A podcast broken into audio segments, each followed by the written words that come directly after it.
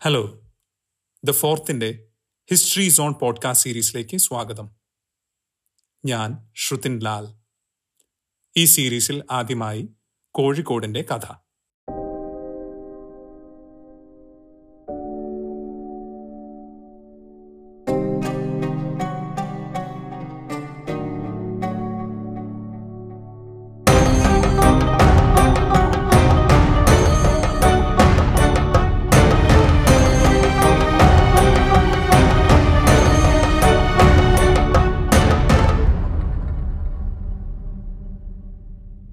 ഒരു കഥയിൽ നിന്ന് തുടങ്ങാം.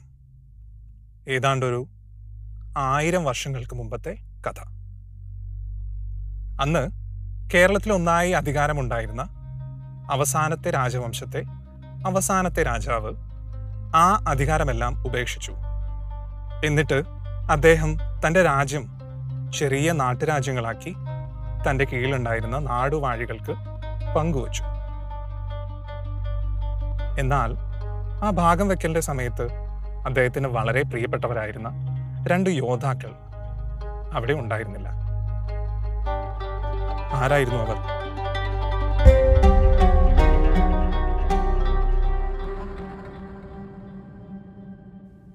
അത് ഏറനാട്ടുകാരായ വിക്കിരനും മാനിച്ചനുമായിരുന്നു. രാമവർമ്മ കുലശേഖര പെരുമാൾ എന്ന ആ രാജാവിനെ പല യുദ്ധങ്ങളിലും ജയിക്കുന്നതിൽ ഇവരുടെ പങ്ക് വളരെ വലുതായിരുന്നു. ഒരു തീർത്ഥാടന യാത്രയൊക്കെ പോയി തിരിച്ചു വരുന്ന അവർ പെരുമാളിന് മുമ്പിൽ എത്തുമ്പോഴേക്കും വളരെ വൈകിപ്പോയിരുന്നു. അവർക്ക് കൊടുക്കാൻ രാജാവിന്റെ കയ്യിൽ ചെറിയ ഒരു തുറമുഖവും അതിനടുത്തുള്ള ഒരു ചതുപ്പ് പ്രദേശവും മാത്രമേ ഉണ്ടായിരുന്നുള്ളൂ. എന്നാൽ ആ യോദ്ധാക്കൾ യാതൊരു അതൃപ്തിയും കാട്ടാതെ അദ്ദേഹത്തിന്റെ തീരുമാനം സ്വീകരിച്ചു.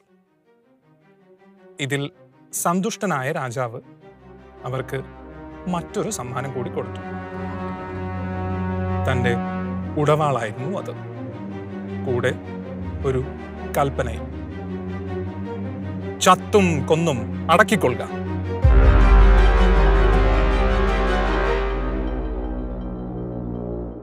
അതായത് രാജാവ് മറ്റ് നാടുവാഴികൾക്ക് കൊടുത്ത പ്രദേശങ്ങൾ ഇവർക്ക് ആക്രമിച്ചു കീഴ്പ്പെടുത്താമെന്ന്. സന്തോഷത്തോടെ ആ ഉടവാളും കൽപ്പനയും അവർ ഏറ്റുവാങ്ങി. ഈ യോദ്ധാക്കളും ഇവരുടെ പിന്മുറക്കാരും പിന്നീട് ഓരോരോ പ്രദേശങ്ങൾ തങ്ങളുടെ അധീനതയിലാക്കി ചേർത്തു നൂറ്റാണ്ടുകളോളം ഏറ്റവും പ്രബല ഭരണകർത്താക്കളായി അവർ തങ്ങളുടെ രാജ്യം ഭരിച്ചു. കൂടെ തങ്ങൾക്ക് കിട്ടിയ ആ തുറമുഖത്തെ ലോക ചരിത്രത്തെ തന്നെ സ്വാധീനിക്കുന്ന അത്രയും മികച്ച ഒന്നായി അവർ വളർത്തിയെടുത്തു. ഇത് സാമൂതിരി വംശത്തിന്റെ കഥയാണ്. ഇത് കോഴിക്കോടിന്റെ കഥയാണ്.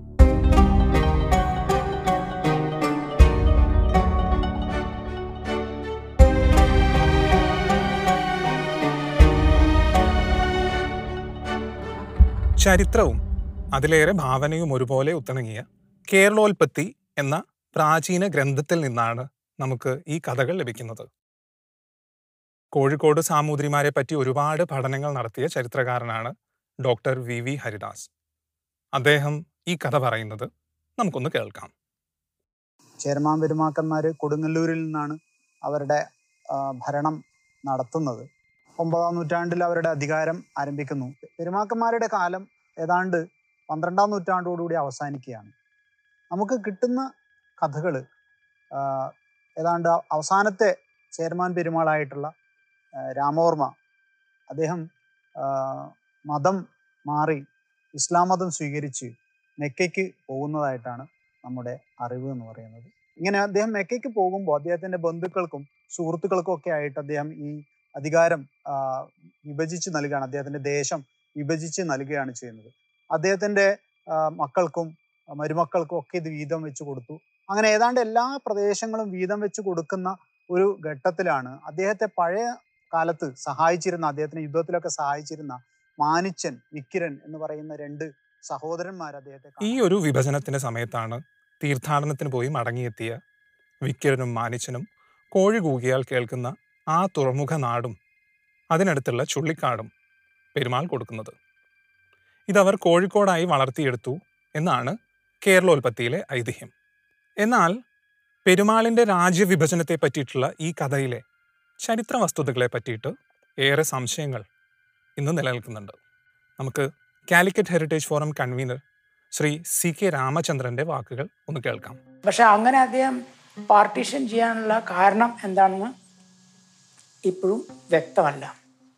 ഒരു കാരണം പറയുന്നത് അദ്ദേഹം മക്കയ്ക്ക് പോയി എന്നായിരിക്കും. മക്കയ്ക്ക് പോയിരിക്കാം. പക്ഷെ എന്നാലും എന്തുകൊണ്ട് അനന്തരാവകാശിക്ക് കൊടുക്കാതെ എന്തുകൊണ്ട് രാജ്യം ഭാഗം ചെയ്ത് പോയി എന്നുള്ളത് അതിനും ഒരു എക്സ്പ്ലനേഷൻ ആവുന്നില്ല. കേരളം കണ്ടതിൽ വെച്ച് ഏറ്റവും മികച്ച ചരിത്രകാരന്മാരിൽ ഒരാളാണ് professor M G S Narayanan.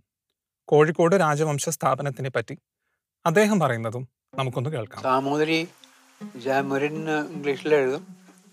സാമൂരിപ്പാട് എന്ന് പറയും. താമൂരി എന്ന് ചിലർ എഴുതും. അവരുടെ ആസ്ഥാനം നെടിയിരുപ്പ് എന്ന് പറഞ്ഞ സ്ഥലത്താണ്. അവിടെ ഒരു പഴയ കോലമൊക്കെ ഉണ്ട് എപ്പോഴും പിന്നെ അവിടുത്തെ സൗകര്യങ്ങൾ പോരാ.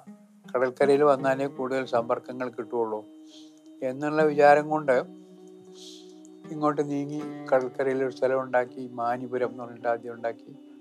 പിന്നെ അത് കോഴിക്കോടായി. പിൽക്കാലത്ത് സാമൂതിരിമാരുടെ കോഴിക്കോട് ലോകം മുഴുവൻ അറിയപ്പെട്ടത് അവരുടെ സത്യസന്ധതയ്ക്കായിരുന്നു.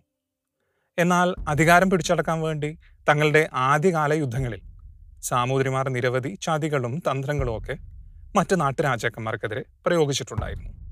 ഇതിൽ ഏറ്റവും ആദ്യത്തേത് പോളനാടിന്റെ അധിപനായ പോർലാതിരിക്കെതിരെയായിരുന്നു ഇന്നത്തെ മലപ്പുറം ജില്ലയിലെ കൊണ്ടോട്ടിക്കടുത്തുള്ള നെടിയിരുപ്പ് എന്ന ഗ്രാമത്തിൽ നിന്നുള്ളവരായിരുന്നു ഈ ഏറനാട്ട് ഉടയവർ. അവർക്ക് തങ്ങളുടെ നാടിന്റെ കടൽ വ്യാപാരം മെച്ചപ്പെടുത്താൻ കോഴിക്കോടുമായി ചേർന്ന് നിൽക്കുന്ന ഈ പോളനാട് കയ്യിൽ വരിക എന്നത് വളരെ അത്യാവശ്യമായിരുന്നു.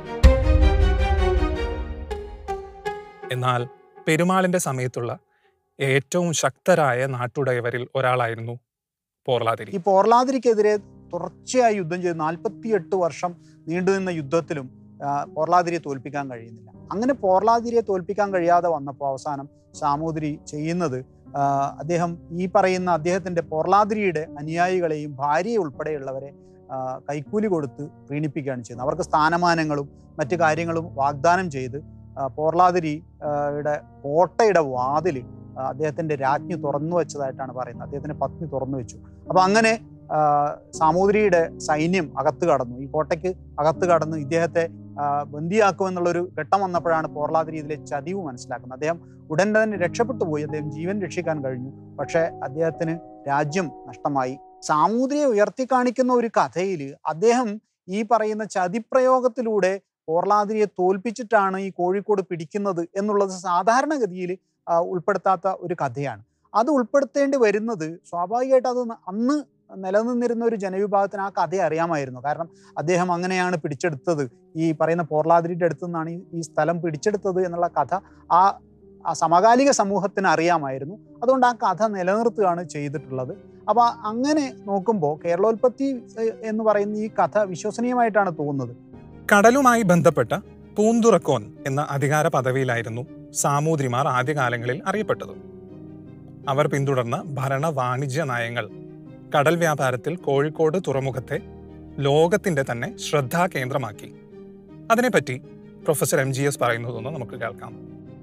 അതെ ഈ കച്ചവടക്കാർ ഒക്കെ അധികം മുസ്ലിംസ് ആയിരുന്നല്ലോ കടൽക്കരയിലുള്ള ആൾക്കാർ അപ്പൊ അവരുമായിട്ടുള്ള ബന്ധം തീർച്ചയായിട്ടും കോഴിക്കോട്ടെ രാജാവിന് ഒരു ഒരു പ്രത്യേക പ്രാമാണ്യം കൊടുത്തു.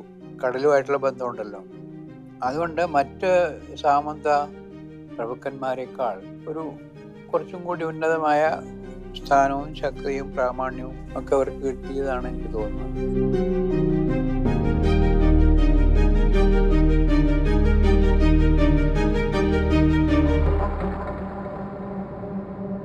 കോഴിക്കോടിന്റെ പഴയകാല ചരിത്രത്തെ പറ്റിയിട്ടുള്ള ഈ സീരീസിൽ കോഴിക്കോടിനെ പറ്റിയും സാമൂതിരിയെ പറ്റിയും എല്ലാം പറയാൻ ഇനിയും കുറേ കഥകൾ ബാക്കിയുണ്ട്.